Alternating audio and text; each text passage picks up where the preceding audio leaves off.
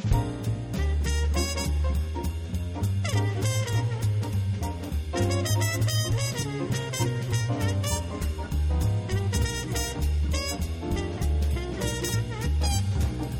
aspects of the supply chain are as crucial as that of procurement, and few problems are as serious as that of procurement fraud.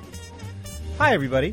I'm Bob Bowman, managing editor of Supply Chain Brain, and this is the Supply Chain Brain podcast.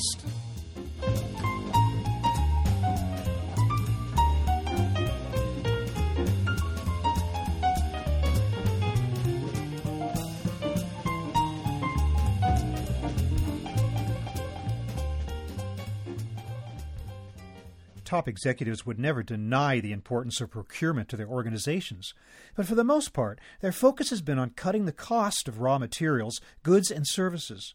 They paid less attention to preventing fraud, which has been called a devastating example of the lack of due diligence and oversight, which occurs when businesses fail to impose and exact the same levels of scrutiny at every stage of the supply chain.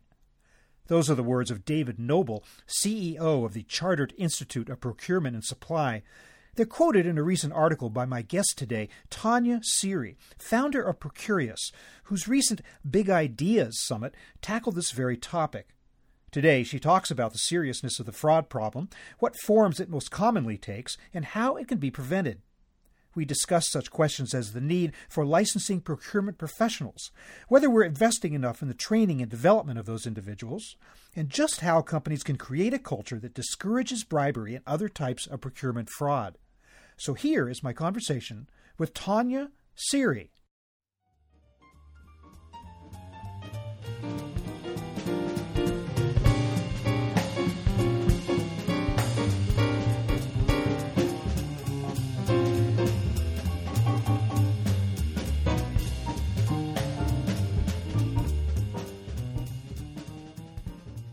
Well, Tanya Seary, welcome to the program. Thank you, Bob. We're going to be talking about procurement fraud today. What are the most common types of procurement fraud that you see out there right now? Well, I think we've had a, a few um, high profile examples of where individuals buried fairly deep in an organisation are taking payments for um, conducting favourable activities for specific suppliers. But I guess you could extend as far, if you wanted to define fraud, as anyone uh, in the supply chain who is doing something that's outside of the policies of their organisation. Is it more common in large or small organizations, or is there no pattern there?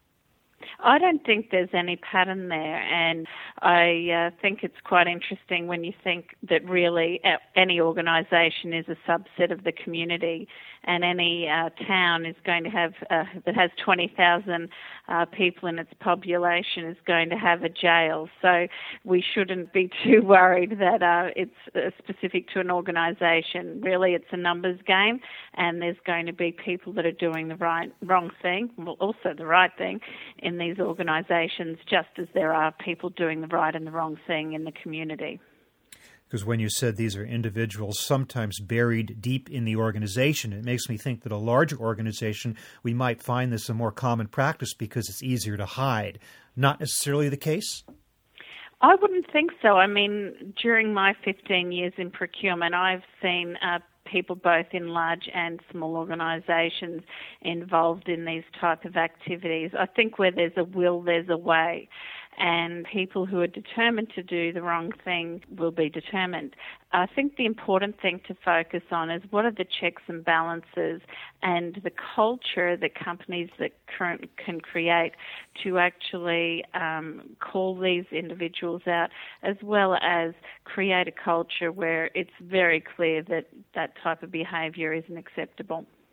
Okay, I definitely do want to get to those solutions in a moment, but first I still want to lay a little bit more groundwork here. When we talk about procurement fraud, and the most common examples of it, procurement of what exactly? Well, procurement is all the goods and services that a company can purchase for operation of its business. Is that what you're talking about, Bob? Well, is, I'm asking. Procurement? I'm asking in terms of what might be the most where, where fraud is most prevalent. If you've seen any patterns like the procurement of particular types of goods or services where we might find fraud more common, or is that not necessarily the case that, that it falls that way? No, that's right. It, it can be in many different forms. I mean, it can obviously be some sort of um, rebate or or payment to an individual for making a sourcing decision. And it may not even be some sort of financial reward. There may be some sort of um, benefit that is attributed to that individual. And I guess that's where it starts to get a little bit grey, is where, you know, if a supplier is offering you tickets to the football, is, is that a bribe? Is that fraud? Or if they're depositing $50,000 into your bank account for making a decision to go with them, you know, I guess most of us would say that definitely is fraud. And I think that's where today's procurement professional is fairly black and white on these issues because they cannot be seen to be influenced by suppliers. So, in general, you know, anything uh, changes by company, but thirty, fifty dollars, anything greater than that that a procurement professional receives from a supplier has to be documented and uh, made transparent but again, just just in terms of like, there's so many things that fall under the category of procurement. Uh, transportation procurement, materials, raw materials, services, equipment. That's right. Um, I mean, so and, and you're saying that there's no particular one of those areas where procurement fraud might be most prevalent. It really is, in your mind, across the board in terms of all those different types of stuff, right? I, I think if we were able to document this, and I don't believe there has been anything documented, I think the actual most frequent type of uh, fraud would be where someone in an organisation is actually redirecting funds to their own personal bank account. And, you know, I've certainly had examples of that where someone who's somewhere in the uh, accounts payable supply chain redirects uh, a payment to a supplier to their own personal bank account. So that's a different fraud again, but I, I have a feeling that would be the highest financial value fraud that um, mm-hmm. is experienced in large companies. Again, in an attempt to kind of parse this, if at all possible, and I think the answer keeps coming back that maybe it's not possible to do that. Types of industries high tech, uh, CPG, apparel, uh, manufacturing, process industries, among all those different industries that all have various forms of procurement. Again, not possible to specify whether any one of those is most open to procurement fraud or, or not. No, I don't believe it is. I think where you've got individuals, you know, and there's an opportunity, people will uh, take advantage of the system. Have you seen any figures out there that attempt to quantify the cost to industry of procurement fraud that kind of help to quantify the impact? No, I haven't, but I actually think that it's something that as a profession we should sponsor. I, I might actually uh, talk to some people about initiating that because you cite in this article about a case Coca Cola Amatil in Australia. That's half a million dollars in Australian dollars just in that one incident alone. It's got to be in the billions, I would think, in a, in a larger sense, although I guess we just have no way of knowing at this point. Well, that's right. And of course, a lot of these things are settled um, behind the scenes. Uh, not all these cases obviously see the light of day because they are between individuals and large organisations, and there's some sort of agreement done to protect the individual so that they can perhaps move on with their life. And it can be quite embarrassing for large companies who have actually invested a lot of money in trying to make sure that their compliance is up to scratch and, and these things happen. I think in that particular Coca Cola case in Australia, the company actually went to the authorities. So they were actually the ones who went and, um, you know, followed the process rather than being caught out themselves. And I think that's always admirable. But I think there'd be a lot more. There's certainly a lot of companies where this type of activity doesn't become uh, transparent. I would have to assume that since there was something called procurement, there was procurement fraud. It must have been there from the beginning, but I'm wondering if in your mind you see it in any way getting worse maybe because of the globalization of supply uh, supply chains, the lengthening of supply lines, the growing complexity of supply chains. Do you think the problem is worse today? Well, certainly the amount of spend under management for procurement has increased. You're right, and the globalization has increased. There are, you know, now four, five, six tiers in the supply chain, which raises all these issues of uh, compliance quality assurance. A lot of these supply chain disruption issues we're seeing is by companies, you know, grappling with um, the extent of their supply chain. So I think absolutely, and I think some countries where facilitation payments, as we would like to call them, are quite prevalent or even bribery. If you aren't part of a large company and not aware of the laws, it could be quite easy to believe that um, this is just the way of doing business, a bit of a for young players. But um, Yes, so I think absolutely the complexity, the increasing amount of uh, spend under management is making it more uh, complex for people to manage and have the transparency they'd like.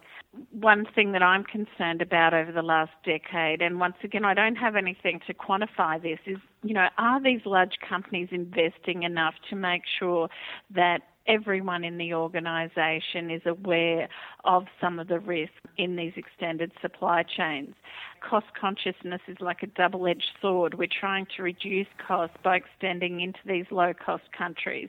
But on the other side, are we investing in our people to make sure they're aware of, of some of the risks and that they understand the compliance issues and that they're aware that they are part of a broader cost conscious culture.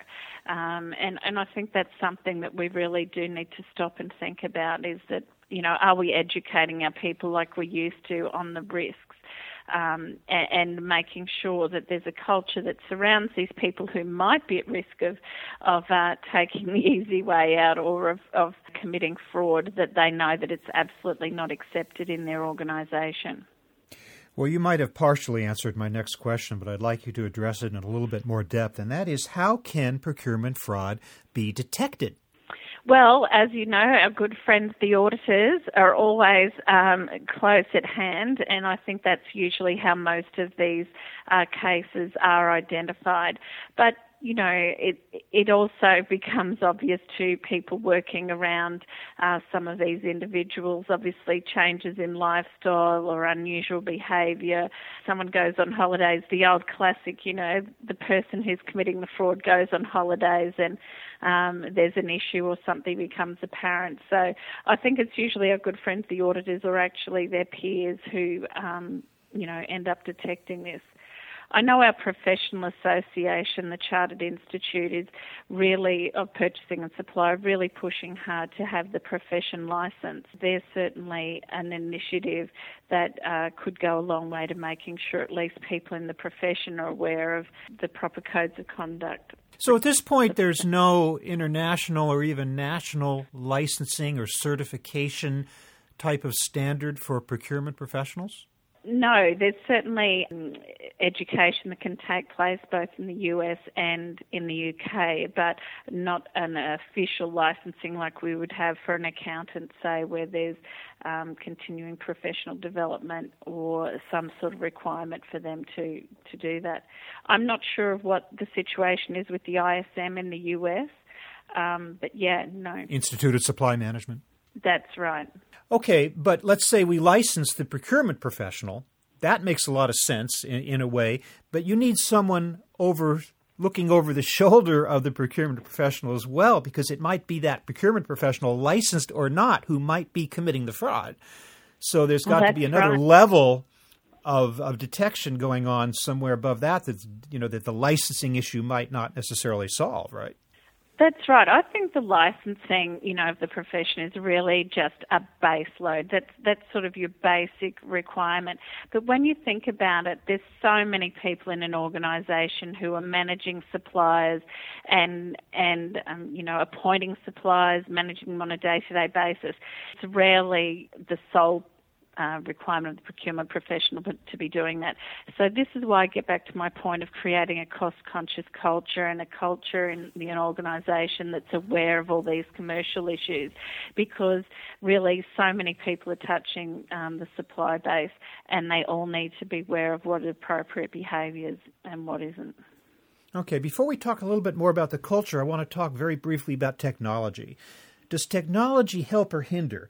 Does it prevent or enable fraud? And what are the some technological solutions, if any, that can help to address this issue?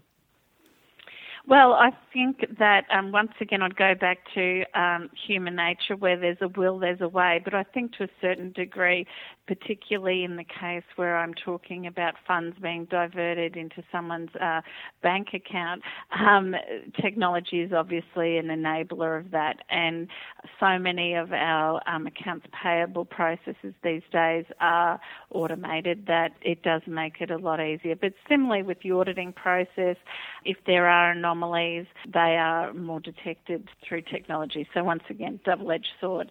I think that a lot of companies are today still worried about issuing sort of procurement cards or credit cards to their employees and and that always makes me wonder because I think that actually the more that spend is documented the more that you have a paper trail and a way of identifying where you know the money flows are heading.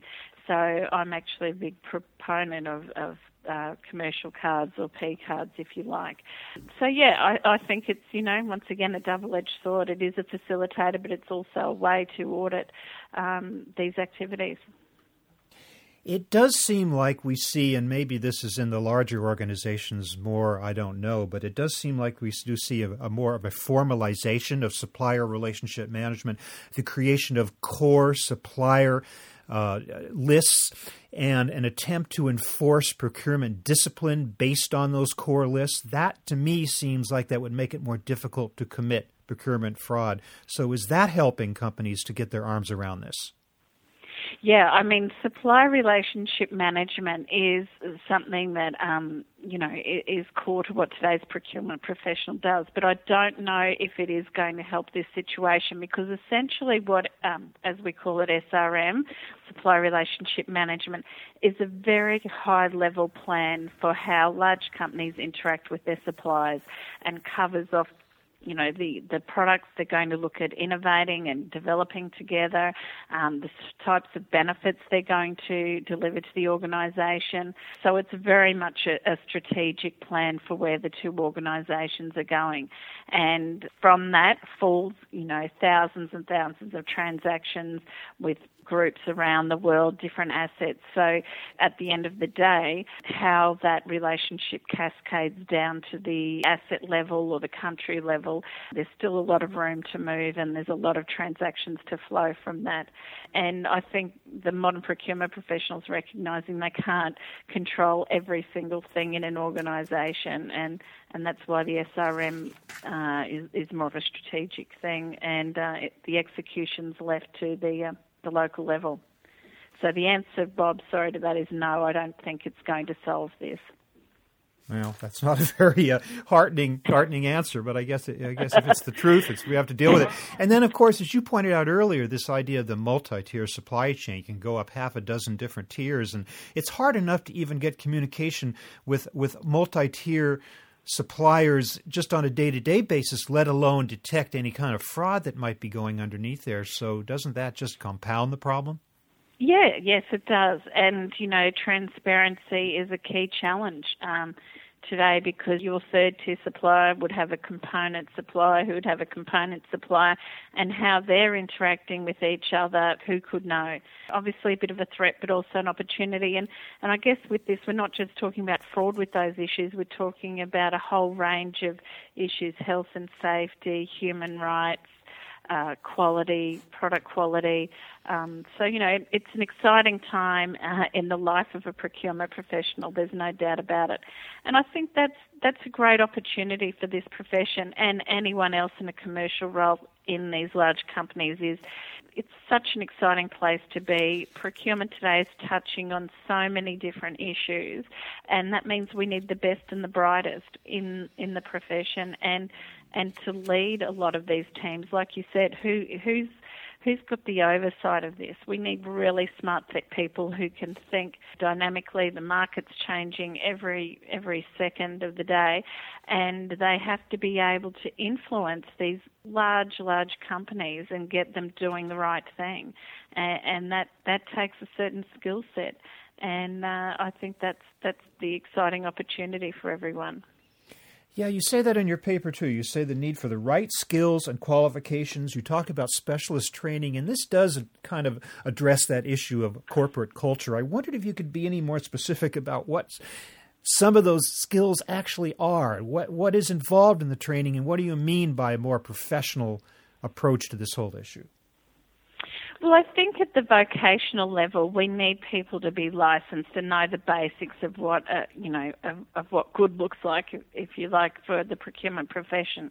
But above that, um, we need people who have commercial skills. That is, that they can, when they see a problem, they see an opportunity and can have the right conversations with their supply base and within their own company. When you look at large organisations, there's not that many roles or um, functions, if you like, that truly have a 360 degree view of the world. I remember talking to a CFO once, and he, you know, his job prior to that was a financial controller, and um, he said to me, "You know what? Becoming a CFO requires a whole different skill set to being a financial controller. He said, I never had to talk to the market. You know, they never have to talk externally. And when you think about HR, they never have to really talk externally. Sometimes the lawyers do, but usually their uh, function is inward focused, inwardly focused. Whereas procurement really is in a unique vantage point of constantly talking to the external supply base, but now also there's all these community issues, um, how the suppliers are, um, you know, who they're employing, what sort of impact what people are buying have on them. They're also working with the suppliers on what's the next opportunities for their business in terms of new product development. So they're really at that interface now between the top line and the bottom line, and I think there aren't many uh, functions in the organisation who have that that vantage point. But we need people who can actually act on the information that they're gathering and, and turn it into competitive advantage for their organisations. And would you not argue that in terms of senior management's attitude toward procurement, it has to go beyond what it's basically been in a lot of companies up to now, and that is how much money are you saving this this year? You know, uh, basically that's all procurement is to some senior managers is how cheap can we get these products and how much can you save me? You know, how how can you knock ten percent off this year because we we just need to do that, right?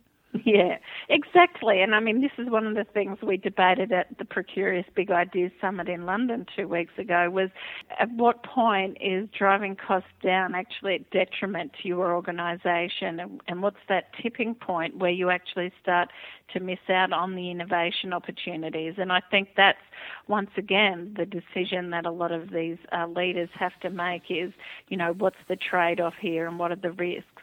Um, and, uh, you know, I think that's the big thing with these extended supply chains as well is, you know, what is the risk here?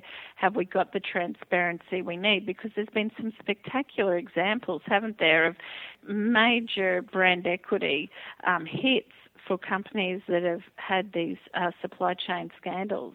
So I think once bitten, twice shy, CEOs are now realising these are very important um, issues and that they do need the smartest people leading these, uh, the supply chain and the procurement um, organisations. So, diligence throughout the organization from top to bottom, a new level of professionalism and skill, just paying more attention to procurement is something more than just a cost cutting exercise. That sounds like some really good advice, some uh, good big ideas that came out of your Big Ideas Summit, right, Tanya? Well, that's yeah. right, Bob, and we'll need your big ideas next year. You'll have to come over and contribute. I would love to. Okay. Well, Tanya Seary, I want to thank you so much for sharing your time with us to talk about this issue of procurement fraud. It's been some very valuable advice. Thanks very much for being with us. Thank you.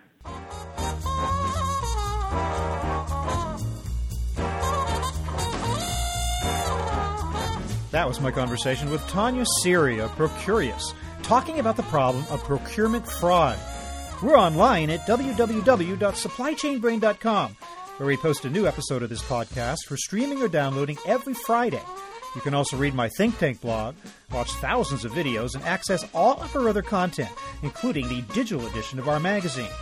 Look for us on Facebook and LinkedIn, and follow us on Twitter at scbrain. You can also download or subscribe to the podcast on iTunes. Got any comments or suggestions on this or any episode? Email me at rbowman at supplychainbrain.com. See you next time.